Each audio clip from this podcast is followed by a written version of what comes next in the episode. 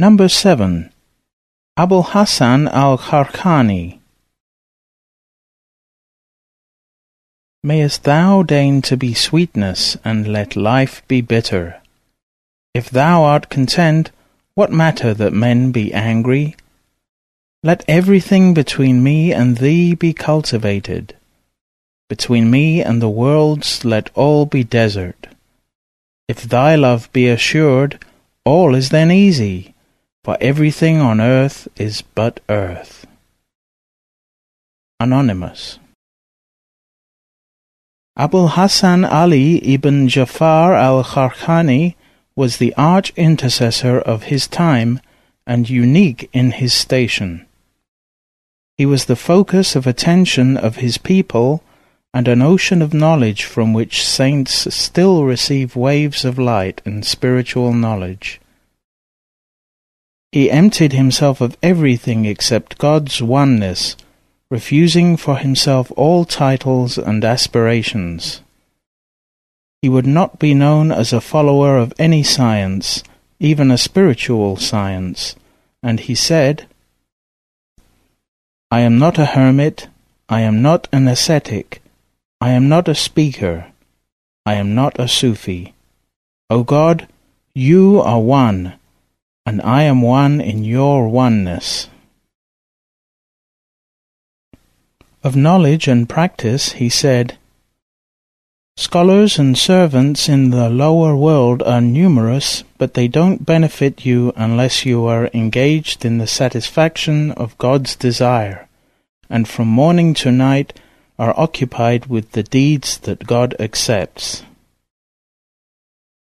About being a Sufi, he said, The Sufi is not the one who is always carrying the prayer rug, nor the one who is wearing patched clothes nor the one who keeps certain customs and appearances. But the Sufi is the one to whom everyone's focus is drawn, although he is hiding himself.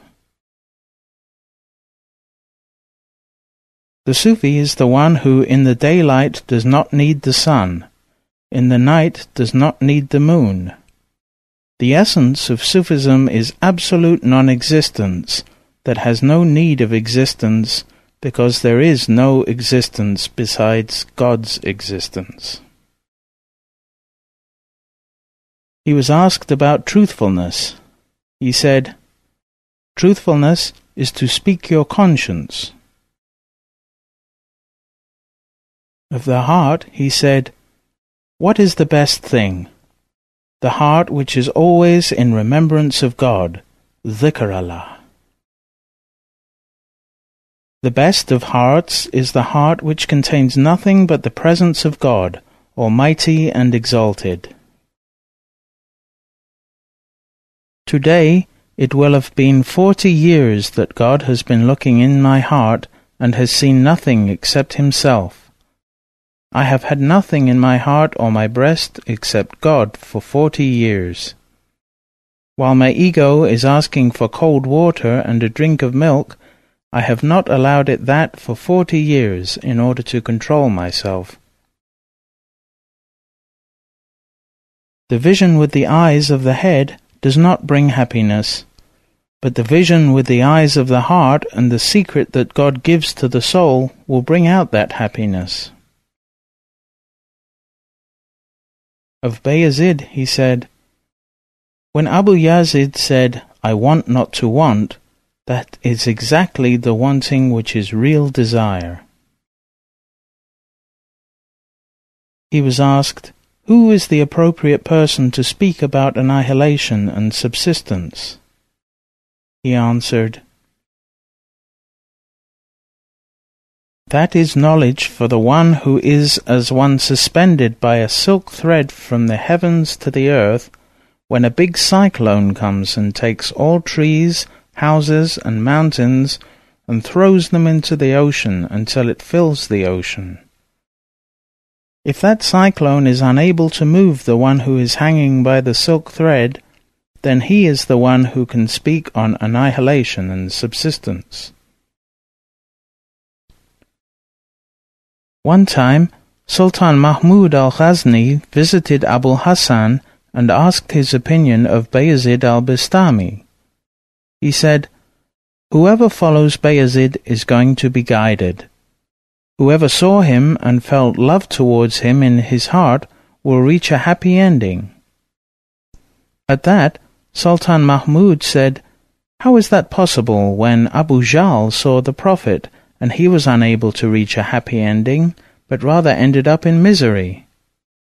He answered, It is because Abu Jahl did not see the Prophet, but he saw Muhammad ibn Abdullah. And if he saw the Messenger of God, he would have moved out of misery into happiness. As God said, You see them looking at you, but without clear vision. Quran chapter 7, verse 198. He continued with the saying already quoted, the vision with the eyes of the head. Other of his sayings Ask for difficulties in order for tears to appear, because God loves those who cry, referring to the advice of the Prophet to cry much. In whatever way you ask God for anything, still the Quran is the best way. Do not ask God except through the Quran. The inheritor of the Prophet is the one who follows his footsteps and never puts black marks in his book of deeds. Abul Hasan al-Kharqani died on Tuesday the 10th of Muharram in 425 Hijra year 1033 current era. He is buried in Kharqan, a village of the city of Bistam in Iran. He passed on the secret of the golden chain to Abu Ali al-Fadl ibn Muhammad al-Farmadi at-Tusi.